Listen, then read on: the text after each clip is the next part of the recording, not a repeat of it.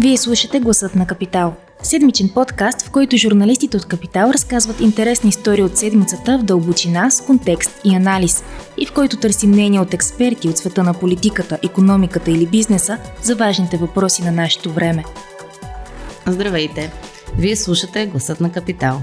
Аз съм Тамара Вълчева, а днес при мен е режисьорът Димитър Коцев Шошо. Познавате го добре от филми като Лора от сутрин до вечер, Маймуна и сериала Четвърта власт. Имаме съвсем актуален повод да говорим с него, а именно премиерата на най-новия му документален филм Следения човек, което е част от фестивала си на Либри. Важно да кажем, че филмът Следеният човек е по книгата на Веселин Баранев с едноименното заглавие Следеният човек, един великолепен мемуар. Как се срещна с книгата въобще? Защо реши по тази книга да правиш филм? С книгата се срещнах случайно, защото Веселин Бранев беше мой преподавател в надфис.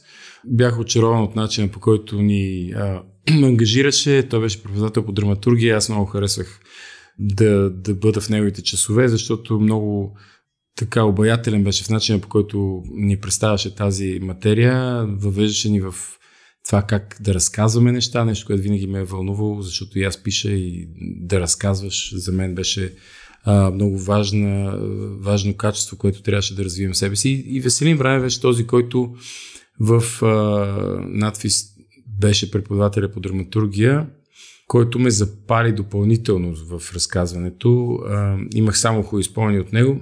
Знаех, че е заминал да живее в Канада при сина си а, и до там. И един ден, минайки покрай на книжарница, виждам книга с заглавие Следения човек и автор Веселин Бранев.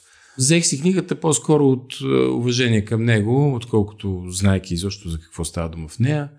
Прибрах се вкъщи, отворих я, казах си, ще погледна първите две-три страници, да видя за какво става дума и беше 9 вечерта, сутринта в 4 я свърших. На практика аз се прочетох на един дъх. До ден днешен не смятам тази книга за един от най-хубавите български романи. Макар и мемуар, което не е най-така стандартния начин да, да наречем нещо литература, но то е литература и е много повече от мемуара, защото това, което в стандартните мемуари е дразни, това, което е неинтересно, това, което е което ги прави по-ниска литература, така ще кажа, е непрестанното споменаване на думата аз и непрестанната референция към личността на автора, докато при него той се умява едновременно да говори за себе си и през себе си да говори за, за времето, в което е живял, за, за, за България, за мястото, където ние всички живеем, за начина по който се отнасяме един с друг, за, за народопсихологията ни, за, за, за историята на България, за бъдещето за толкова много неща, без тази думичка аз да, да. се натяква. Всъщност най-често споменаните думи са достоинство и липса на достоинство, несвобода. Защо? Просто на живота му е преминал в... Може би да кажем накратко все пак каква е, без да даваме твърде много спойлери за филма, но за хората, които не са чели книгата, въпреки че предполагам, че повече от, от нашите слушатели са е чели, за какво се разказва? Защо най-често от срещаните думи са достоинство и свобода? Липсва достоинството в живот под тоталитаризъм. Да, основна тема всъщност на, на, на книгата е тоталитаризма в а, българската му форма от а, 20 век, т.е. говорим за, кому, за комунистическия период, а, наречен тук социалистически. Той много разсъждава на това какво е да живееш в такова общество. Той е прекарал живота си в това общество, а, прави опити да се откъсне от това общество, прави опити за, дори за, за напускане на страната, но в крайна сметка живота му се е стекал така, че е останал тук, работил е тук, прекарал е живота си тук, в съзнателния си живот и професионалния си живот в а, рамките на, на, на тоталитарна държава и общо взето унези, унези тързания на човека, живееш в социализма, разбира се, на просветения човек живееш в социализма, защото твърде много хора пък имат сега някакъв странен а, романтичен спомен за, за онова време, как имало всичко, имало по-малко верно от всичко, няма голямо разнообразие, но поне да ядат и да пият. Ако, ако целта в живота ви е да ядете и да пиете, тази книга не е за вас. Така че става дума все пак за удовлетворение на хората. Той, той много разсъждава на темата какво е онова, което прави човека свободен и не свободен. Да. Кои са постъпките в живота му, му които го правят достоен и недостоен, а, той не скрива много свои постъпки, които смята за недостойни, но не ги замита под килима. Те са там в книгата, те са а, из, извадени на показ и той си позволява в тази книга да ги да ги покаже на всички, за да може да разсъждава над тях. Та, затова да, са тези основни думи. Говорим за неговото така наречено върбуване в кавички, защото е бил само 16 години, не е осъзнавал какво се случва и никога не е сътрудничал. Нали, да, има такава да малка подробност в, в неговата биография. Аз, честно казвам, не отдавам на нея такова голямо значение, което, каквото самия той отдава. Да, той защото много до, до края на живота си. Да. Това е травматично за него много. А, той до края на живота си не си прости по някакъв начин а, това, че е проявил тази слабост, защото е бил на 16, заведен в едно отделение, където а, хора от Държавна сигурност са му казали, ти сега ще ни помагаш, а, дай си снимката, сега ще направим едно картонче, ти ще ни помагаш. А, за негово щастие самите те а, характеризират неговата дейност като нулева а, и това го има описано в документи. Но въпреки всичко, той като човек, който се стреми да запази достоинството си, човек за който това е важно, преживява това нееднократно цял живот. Той има едно нещо много хубаво, което казва в филма. Той казва, когато това се случи в годините след това, когато е водил целия си живот, той си мислил, че тази случка някакси ще се отдалечава, ще остава някъде все по-далеч в миналото, зад гърба му, но казва, всеки път, когато се обръщах, случката беше точно зад мен. Той преживява една своеобразна лична лустрация непрекъснато. Да, да. И катарзис. Такава, каквато нашето общество не е преживя. Така е, така е. Много, много пъти, когато се разсъждава на тези въпроси, се разсъждава на, на парче и те се откъсват от реалността така, най-хитрия начин на а, хората от миналото, които се опитват да го скрият и да го заметат под килима, е точно това да ни убедят, че това са фрагменти от едно минало, които сега вече нямат значение, било каквото било, случило каквото се случило, контекстът е бил друг, ние сме били други. А, един такъв релативизъм, който някак освобождава от отговорност хората, които са вършили тези безобразия в рамките на конкретно на държавна сигурност. Но всъщност истината е друга. И тя е, че общества, в които лустрацията, във всеки един смисъл на думата, там не може да не е имало комунизъм, може да е имало нацизъм, може да е имало гражданска война, може да е имало много подобен тип проблеми. Такива общества, в момента в който останат непречистени, не лустрирани, не са погледнали своето минало честно и не са го изрекли на глас и не са казали това не е правилно, това е правилно, тези общества са осъдени не само на морална нищета, а и на материална нищета. И това е абсолютно категорично видимо в цял свят. Обществата, в които контрола над тайни служби, над, над хора, които влияят по неправомерен начин на личния живот на хората, хора, които нахлуват в лично. Там, където това е основна грижа на обществото, човека да има своята неприкосновеност, да бъде свободен, да изразява и да, и да, и да да съхранява каквито и да било знания, мисли и, и мнения. Това са и обществата, парадоксално, но за мен не, които са най-проспериращи. Финансово, говорим финансово, т.е. защото българина винаги е обсебен от 5 лева, 10 лева и какво общо има това с морала. Има общо с морала. Ние спускаме цялата картина. Да, в, голям, в рамките на голямата картина, когато има морал, имаш и 10 лева. Ако нямаш морал, имаш 1 лев. Толкова е просто. В този контекст закъсняли ли сме? Да, затова сме и бедни. Да, затова сме най-бедната държава. Не случайно пише най-бедната държава в Европейския съюз. Наравно с Румъния, които също имат същия проблем, както и ние. Те също не, не направиха този честен поглед към своето минало. При тях се случи по друг начин, с една странна революция, организирана от самите тайни служби на Румъния. Тук с вътрешен партиен преврат, който мина по някакъв начин за някаква революция, каквото то не беше. Но и в двата случая, и, два, и двете нации не се обърнаха към своето минало, не погледнаха какво са свършили зле и най-вече не осъдиха всички от тези хора, които, които извършваха престъпления срещу собствените си граждани. А, дори да се обърнем сега, имаме ли възможност част от досиетата са изгорели? Ами, генерал Семерджиев, бившия вице-президент на, на държавата, което е вече съвсем иронично, е този, който лично е наредил да бъдат изгорени огромна част от а, досиета на държавна сигурност в годините а, веднага след а, 89-та година и резултатът е видим. Ние не можем вече, за съжаление, да го разровим.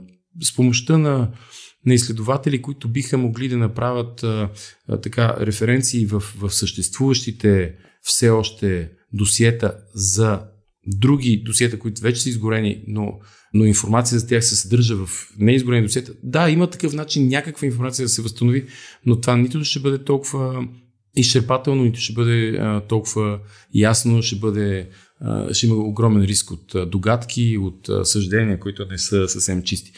За съжаление, изпуснахме го момента. Изпуснахме момента и наистина не знам какво, какво трябва да се случи, за да се явим на поправителен изпит. Мисля, че не дават. Скъсани сме на този изпит и затова сме и бедни.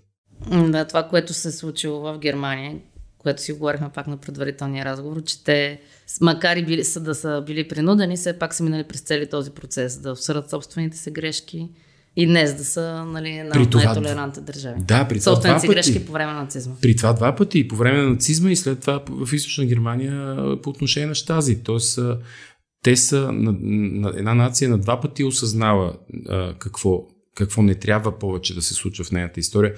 Кое от това, което се е случило е престъпно и, и зло и защо. Ако не се обсъжда, то няма как да стане ясно. За съжаление, тук дебата беше задушен, ще го кажем, тъй като точно същите тези хора от държавна сигурност до голяма степен контролираха целият процес, особено в първите 15-20 години на промените. Как го контролираха? Съвсем директно, през медии, през публичните лица, на които се предоставяше възможност да изобщо да коментират обществени явления. Всеки път, когато една подобна тема излизаше на показ, тя беше задушавана мигновено от лица от сорта на Кивор Киворкян, други подобни. Сега той ми хрумва, но не е единствен, естествено. Хора, които единствената им а, цел е да не поглед... да не преживеят лустрация да не преживеят. и да не се погледнат в огледалото, защото може би на тази възраст пък е и трудно. Не случайно нова награда за мир, един от носителите на нова награда за мир е организацията Мемориал, за която говорихме с вас, руската организация, да, да. която прави именно, или се опитваше да прави именно това, докато нали, Путин я забрани. Те преди 2-3 дена ги обявиха като носители, актуалните сегашни носители на нова награда. Да, и аз много се радвам, че са оценили, а, че те имат нужда от помощ, защото оценката за тяхната работа, тя е безспорна, тя няма нужда от Нобелов комитет, за да оцени тяхната безкрайно огромна и безкорисна работа за паметта на Русия. Но те имат нужда в момента от помощ, морална, подкрепа. И това е страхотно, че са подкрепени.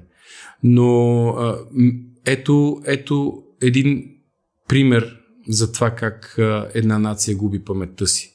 Мемориал, когато се появиха, бяха една много влиятелна обществена организация, която изследваше близкото и по-далечно минало на Русия и на Съветския съюз, огласяваше го и имаше доста сериозна и обществена подкрепа в своята дейност. Тоест хората казваха, дайте да разберем, дайте да чуем, дайте да, да видим какво се е случило.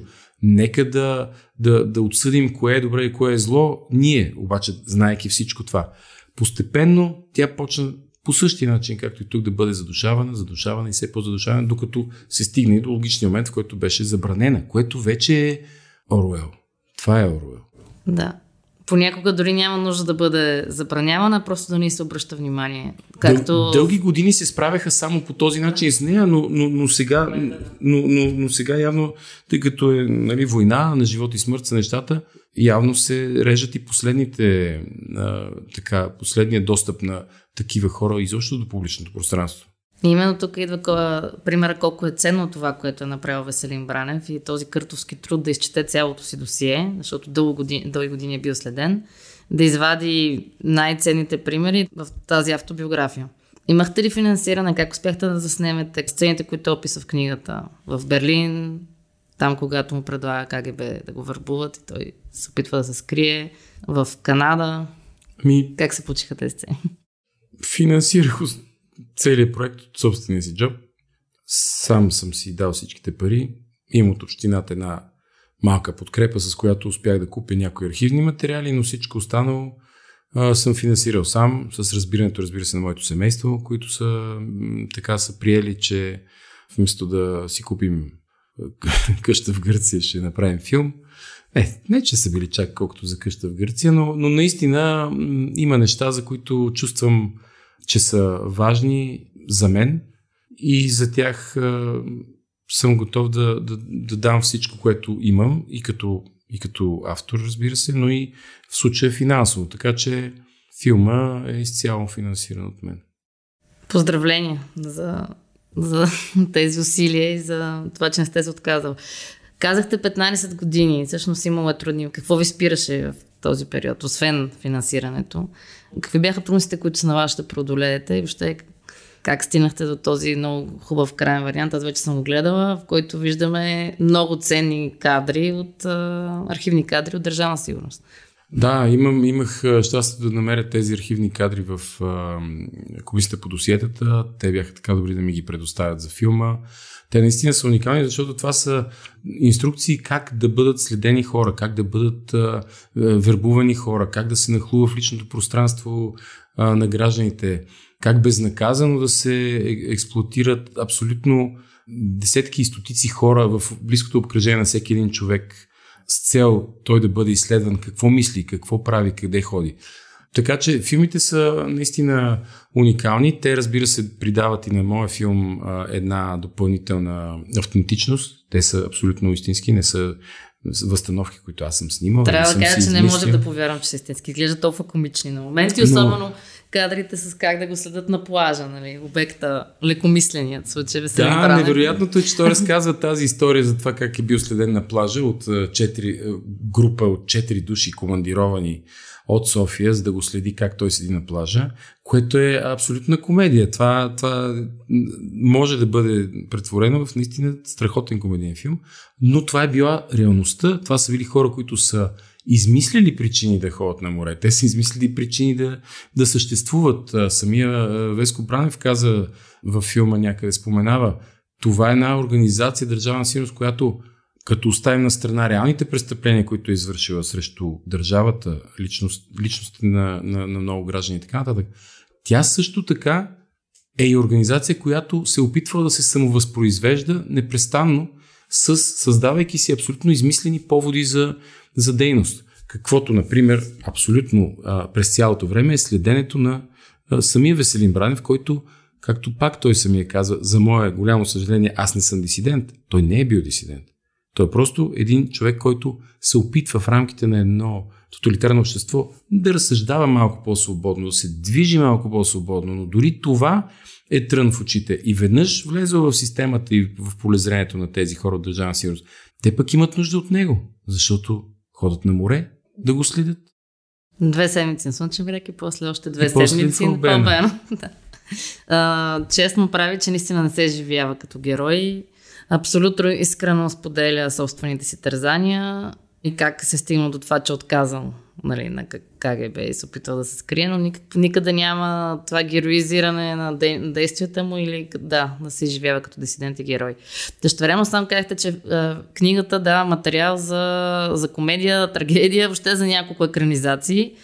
Не се ли изкушихте да го екранизират? Да не е документален филм, а да е екранизация. По да е игрален? Да. Не, защото там със сигурност нямаше мога да си позволя финансово да го осигуря. Нямах, нямах така мисъл в главата. Малко там, за да се получи, тъй като особено това е филм, който би трябвало да се пресъздаде в епоха, т.е. да се снима а, в а, минало, нали, кадри от миналото, той би бил доста и по-скъп от един нормален съвременен филм, така че не виждам как бих успял да събера пари за него. Да, но понеже самия Веселин Бранев е бил толкова талантлив режисьор, те, книгата е написана, просто сцените там са готови, изключително впечатляващи. Още от първите страници, когато описва как преживява бомбардировките по времето на Втората световна война в едно малко градче и как, нали, когато идва червената армия, неговата приятелка, с която месеци наред са играли, малкото момиченце, изведнъж се засточава, диги умручета и почва да крещи смърт. Нали, това просто са и такива силни сцени, които ги видях директно във филм. Да. Ми дано пък има финансиране, ето помислете за бъдещи проекти, за за сега да мине този, да мине добре, хората да го гледат, да, повече хора да го гледат, повече хора да, да разберат за, защо изобщо има нужда от такъв филм. А, самия Веселин Бранев е очарователен събеседник. Аз съм сигурен, че който гледа филма ще чуе много неща важни за него. Не само дори по темата държавна сигурност, Така че това, е, това ми е надежда. А то успя ли да види поне кадри от филма преди да почине? Да, пращах му няколко опити за първоначалните монтажи, които не се получаваха. Обсъждах с него защо не се получават. Той проявяваше доста голямо разбиране, тъй като самият той е и драматург, и, и, и режисьор. Така че а, имах така от него карт бланш да, да изчакам, да, да, да стигна до момента, в който този филм да се получи, а не просто да го да го покажа, защото бързаме. И да, мисля, важно че, е било да се изпита. Да, и мисля, че това време дойде. А, Сиднъм ще присъства на, на премиерата.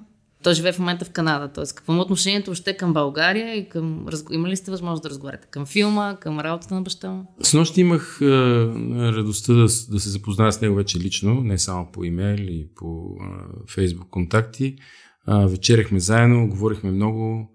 Той ми разказа неговата гледна точка за, и, за, и за книгата, и за историята на баща му.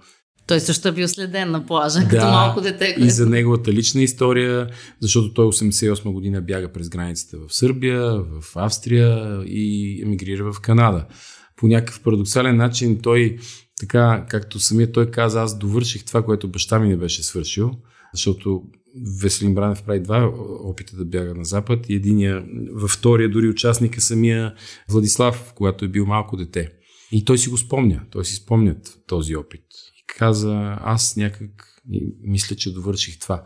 Но пък благодарение на, на, на него, а, аз смятам, че тази книга изобщо се е случила, благодарение на, на Владислав Бранев, на сина на Веселин Бранев, защото той, отивайки в Канада, преминайки през, разбира се, огромните трудности на емигрантския живот, който в очите така на хора, които не знаят, е просто песен. Отиваш, почваш работа и си милионер. Не, много е трудно, много е трудно и особено за хора, които са оставили малка част от сърцето си в България. Той все пак успява да се установи там и, и вече си е, живее. Та последните години от живота на Веселин Браев той го взе при себе си. Там канадското правителство има страхотни програми, по които роднините на дори на нови емигранти получават всякакви достъп до, до здравопазване, до пенсион, всичко, всичко. И всъщност Веселин Бранев отива в Канада преди 20 години и благодарение на сина си той има спокойствието да, да, да, да живее там в една среда, както самия Веско каза, на, на, на огромна споделена толерантност, в която изведнъж да почне да разсъждава за несвободата, за това, което е е за, за това, което е а, оставил в а, миналото си и в, и в пространство, обратно в България. И по този начин всъщност се ражда книгата. Но за да се роди тази книга. Той има нужда да излезе. Съм сигурен, че му е трябва тази. Да, това е много силен момент, когато той описва в книгата си, а, че осъзнава от 91-а, вече след идването на демокрацията в България, на една, един кинофестивал, говоряки със своите колеги, които са живели целия си живот в свобода, западноевропейските си колеги, че той ще си остане човека от несвободната държава. И въпреки, че свободата е дошла, той не може да мине този път, Моисеевия път, 40 години в пустинята, нали? А, докато не е го осмисли, не го съпреживее, не, не, не напише явно този мемуар, по някакъв начин да се освободи. А, и това е неговите 40 години, всъщност това заминаване в Канада и сядането и писането на на тази книга. Вие самия казвате, че също сте, в предварителния разговор обсъждахме, че също сте минали през своята заминаване и връщане. Австралия, да. Холандия. Да, но аз също имах е, този момент, в който усетих, че поради, дори само поради факта, че 18 години съм живял в, в, в този строй, социалистически, аз съм не свободен по много начини. Начинът по който социалистически гражданин беше възпитаван, начинът по който а, обществото, в което той трябваше да, да се научи да вирее, изключваше свободата като, като, като опция. А, защото ти нямаш избор. А, инициативността ти е скупена поначало. Ти нямаш. Никой първо не те учи на инициативност, никой не те учи на това ако искаш нещо да постигнеш, че трябва да се фанеш и да си го направиш и че няма да чакаш на държавата, на не знам си кой, на, на някой шеф, на някой а, фактор политически и така нататък. Да, има и такава нишка, но държавите, в които тази нишка е най-тънка, в които най- най- тънка е връзката и, и, и незабележима между политическия живот и, и личния и бизнес живота на хората, това са пак проспериращите държави. Пак стигаме до там. Много важен момент да си го напомним точно сега, в този момент, когато наново текат тези дискусии в обществото ни. Какъв път искаме да поемем? Кой подкрепяме? Винаги правилно избор е свободата. Винаги просто... Тук, когато говорим НАТО, Европейски съюз, това ясно, че са политически организации, междудържавни военни структури и така нататък. Но те всъщност са организации, които събират в себе си държави с еднакво виждане за това колко важна е свободата и доколко е важна свободата. А насреща, като така в момента враговената на, на тези организации стоят автократични, тоталитарни, военизирани режими. Тоест няма за, за нормалния човек, който просто само това да спре да се замисли, няма какво да се... Ня, решението е ясно. Избираш свободата, защото не защото свободата сама по себе си е ценност, такава абстрактна. Пак опираме до разговора за морала и разговора да. за свободата. Свободата е и просперитет, защото в свободните държави има хора, които сядат и измислят чаша, измислят микрофон, измислят нещо друго. В несвободните държави седи един отгоре и вика, някой трябва да измисли микрофон. И никой не измисля микрофон. Много точен пример. Самия предговор на книгата Цветан Тодоров се постоянно се съпоставя, той би приятел на Веселин Бранев, как би бил неговия живот, ако той е бил останал в България. Защото на най-съща възраст Веселин Бранев е заминал за Германия, за Берлин, на същата възраст е бил Цветан Тодоров, когато е заминал за, за Франция и казва, той е като моето алтер его. Което се е върнал. Което обаче се е върнал. Не. И какъв ще, ще да бъде неговия живот и кариера. Ми какви са ви следващите творчески планове? Ами, много са един сериал. Сега подготвяме пилот на епизод, няма да казвам още какъв и защо, защото все пак трябва да се случи първо в една от големите телевизии. Един филм завършвам с а, моя колега, оператор Александър Станишев, който е така доста експериментален като и като начин на снимане, и като сценарий, и като актьорски изпълнения. Много хубави млади актьори сме взели, които работихме 10 месеца заедно и създадохме един филм, който се надявам скоро да излезе. Имате ли работно заглавие? Щом скоро ще излезе вече Работното трябва. заглавие... А, има много работни заглавия. За сега мислим, че филма ще се казва колкото е дълъг, така ще се казва. Тоест, ще се казва, да речем, 100 минути. Ако е дълъг 100 минути, ще се казва 100 минути. Такава ни е за момента идеята. Ако остане такава, остане. Но филма се надявам да, да види свят на пролет, може би. Така че стискам палци. Чакаме за търпение. А сериалът нещо като четвъртата власт ли ще бъде или? Не, за съжаление в България има голям уплах от теми, които са актуални и злободневни, дори не е думата, актуални и важни, на важни за обществото, за важни за обществото въпроси, защото пак твърде близка е връзката между политическата класа и целият останал обществен живот. И тъй като политическата класа до голяма степен зависи от това да не, да, да не се огласяват всички механизми, които съществуват в държавата, то на всеки такъв проект, какъвто беше четвърта власт, се гледа като на директен саботаж заплаха. и заплаха за политическите сили. Спомням си, че четвърта власт беше писана като... Странно е как преди само 10 години средата всъщност беше доста по-свободна медийната в България. Защото създавайки го за БНТ, ние изобщо не сме си мислили, че създаваме някакъв опасен продукт, който ще настъпи нечи интереси и който ще бъде много целенасочено и умишлено задушен след това, защото в момента не, не... имаше план за втори сезон, втори сезон дори беше написан и този втори сезон не видя бял свят под абсолютно категоричен политически натиск. Абсолютно категоричен, видим, ясен и с имена. Тоест, това, а, сега това, което се готви, е нещо леко, да забавлява, да не натоварва, да няма нужда човек да се замисля. Такъв тип неща се поръчат, да. Но тъжно със сигурност вашия талант пак ще видим там и ще е интересно. Да, Без значение, нали, колко е. Колкото е далеко, се ще ни замисли и разсмее, сигурна съм. А, казахте, че в Нетере може да се гледа до определено време или винаги, т.е. Тя ще седи в платформата филма, по всяко едно време ли може да се а, Ще седи в платформата, обвързан с а, фестивал Синелибри. Така че докол, да, доколкото Синелибри имат удължат, удължат а, договорността с Нетера, до тогава ще го има. Надявам се по-нататък, ако оттам по някаква, по някаква причина спре да бъде достъпен, ще намерим други начини да бъде достъпен. Има ли шанс да бъде излъчен по телевизията, по БНТ ще се опитам, ще се опитам да го предложа на националната телевизия, бидейки обществена. Тя има интерес от такъв тип обществени теми, но да видим.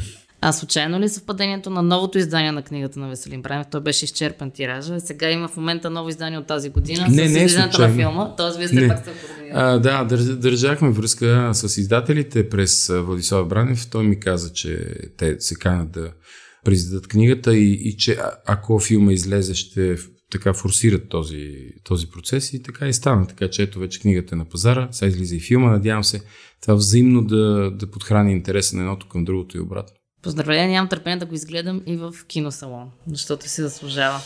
Благодаря. Благодаря за вниманието и до скоро. Надявам се до, до следващия ни разговор. Благодаря. Ако този епизод ви е харесал и искате да слушате новите епизоди веднага, щом излязат, абонирайте се за гласът на Капитал в Apple Podcasts, Google Podcasts или Spotify. Обратна връзка можете да ни изпращате на podcasts.capital.bg или в познатите ви профили на Капитал във Facebook и Twitter. Музиката, която чувате в този подкаст е написана от композитора Петра Дондаков специално за Капитал, а епизодът монтира Тихомир Колев.